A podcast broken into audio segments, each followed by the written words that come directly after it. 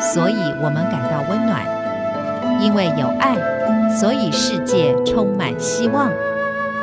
十分暖新闻，传递善美乐，让爱无所不在。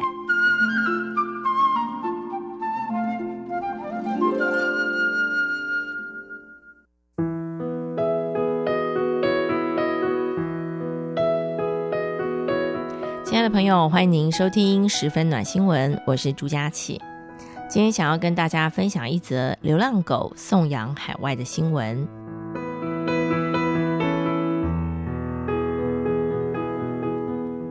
有一个脸书社团叫做台湾浪孩救援认养平台，它的发起人叫谢月珠，原本呢是在补习班担任英语老师。热爱小动物的他4年前决定放弃本职，全心的投入动物保护工作。光是去年2018年就有多达60只流浪狗透过他的平台送养到美国洛杉矶、加拿大温哥华还有多伦多。让狗狗漂洋过海到新家并不是太简单哦，过程呢包括了救援、中途之家的照顾、认养，还有护犬大使护送搭机等等，可说是爱心人士的接力赛。谢月珠表示，有不少送到国外的狗是台湾不适合饲养的大型犬或伤残犬，在台湾送养不容易。在目前呢，还有大概40多只的狗狗需要送养，数量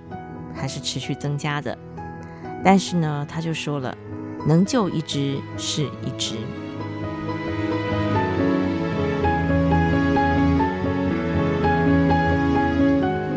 我自己呢，也有加入一些这样子的脸书社团哦。那我家自己有从过去到现在有1只猫，2只狗。都是认养回来的。那第一只猫呢是饲养它的主人，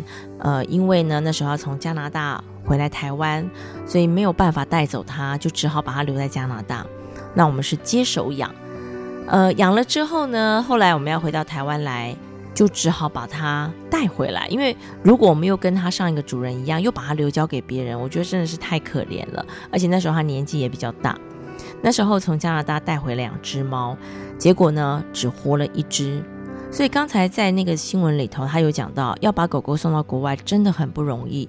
因为呢其实他是把这个所有要坐飞机的猫啊狗啊是关在一起的。那你可以想象，如果其中有1只狗它可能具有传染病，又或者是那个机舱的那个环境猫狗不适应，回来之后呢，它不是说回来之后你就可以带回去哦，而是它必须要停放在一个就是类似像检疫区那样子的一个地方，让这些检疫人员确定他们是没有带病的，他们是健康的，然后最后才能够放行，主人才能带回自己的家中。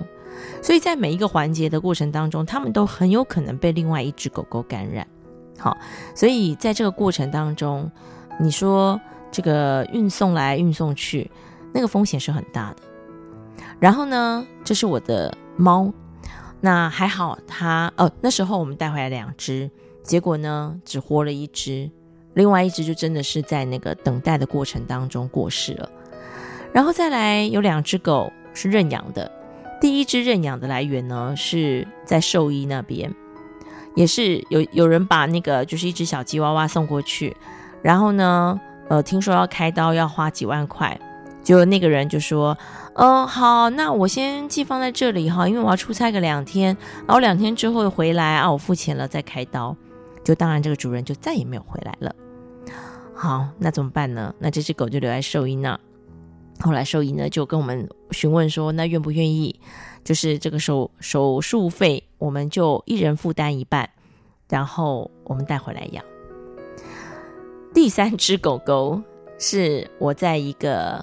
专门处理这个流浪犬的一个机构认养的。那这种处理认养犬就是他们的一个流程方式，就是他们会先去那些就是流浪狗的中心把一些小狗救出来，因为在他们的想法里头，这种小狗它比较在那样子的环境，你要叫它自己生存不容易，所以呢他们就会先救出这些自我生存比较不容易的狗。救出来之后，他们必须帮他打预防针，帮他治疗他所有身上可能可以检查出来的问题，然后呢可能会交给中途之家再帮忙照顾。有些太小的那个小狗或小猫，它还可能需要喂奶啊。那他们很清楚知道要帮他们找到认养人，其实之前一定要帮他们打理好，包括外表打理好，健康要打理好，这样要找认养人才容易。所以呢在这个过程当中呢，我也看到了很多等待主人的狗狗猫猫们。然后有时候你就看啊，你就会觉得啊，有一些真的就是等待了很久都还没有找到有缘人的那些狗啊猫啊，年纪都越来越大了。那其实他们的1年就等于我们的7年，所以其实大概5-6岁大概就不太有人敢认养了。因为狗狗跟人一样，年纪越大了，当然你就要负担它身体疾病的风险就会比较高。然后你知道猫狗又没有健保，对不对？像我自己养了这样子猫啊狗啊，我就可以真的很体会到一件事情，就是养一只宠物真的就像养一个小孩一样。你说它生病了，有些吃药可以解决的那都小事，但是当它身体开始退化的时候，你明明也知道说 OK 开个刀它可能会稍微好一点，至少生活品质好一点，不要让它一直恶化。那开刀的费用2-3万块你要不要付？就像我们之前有一只狗啊，它呢就是子宫蓄脓，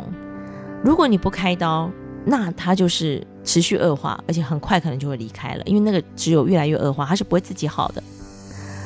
那如果你不开刀，就是这样子看着它持续恶化，然后肚子越来越大，但是呢开刀你就要花3万块，然后当然它你可以去做根除，然后你去做化验这样子，后来当然你还是付了3万块。所以我也可以理解为什么有些年轻人当他开始知道他必须要投入更多的钱去医治这个他的宠物的时候，有时候他就干脆放弃了。但也因为人类这样的态度跟不负责任的行为，让流浪猫狗真的是没有，就不太可能减少啊。所以刚才呢我看到这则新闻，我觉得这是一个非常温暖的新闻。我们也看到其实台湾也有很多的人在收养流浪猫狗，当然有些人会讲说哎呀自己都吃不饱了，收养那么多猫狗。但是我觉得其实收养啊，然后呢我觉得是有一个很重要的关键必须要做到的，就是结扎。结扎之后你至少能够确保你收养的这些流浪猫狗就是这一代了，你不要再有下一代了，否则呢真的是会造成他们的问题，也会造成人类的问题。所以呢我在这边还是想要呼吁几件事情。第一个呢就是我觉得猫猫狗狗我们都称它为毛小孩，真的非常讨人喜欢。那如果今天你真的觉得你家或者是你自己是有条件可以养一只猫或养一只狗，甚至有些父母亲是觉得也许养了一只宠物是可以给孩子作为生命教育的，我觉得也很棒。但请你一定要评估清楚，你要知道你要付出多少的心力，甚至于不是只有钱的问题，你要付出时间陪他。然后请用认养代替购买，这件事情非常的重要，能够让你认养的狗还非常非常非常多。然后请你不要有名犬或名猫的迷思，所有的生命都是值得被爱的。希望这则新闻可以给我们这样的启发。我们下次同一时间空中再会喽，拜拜。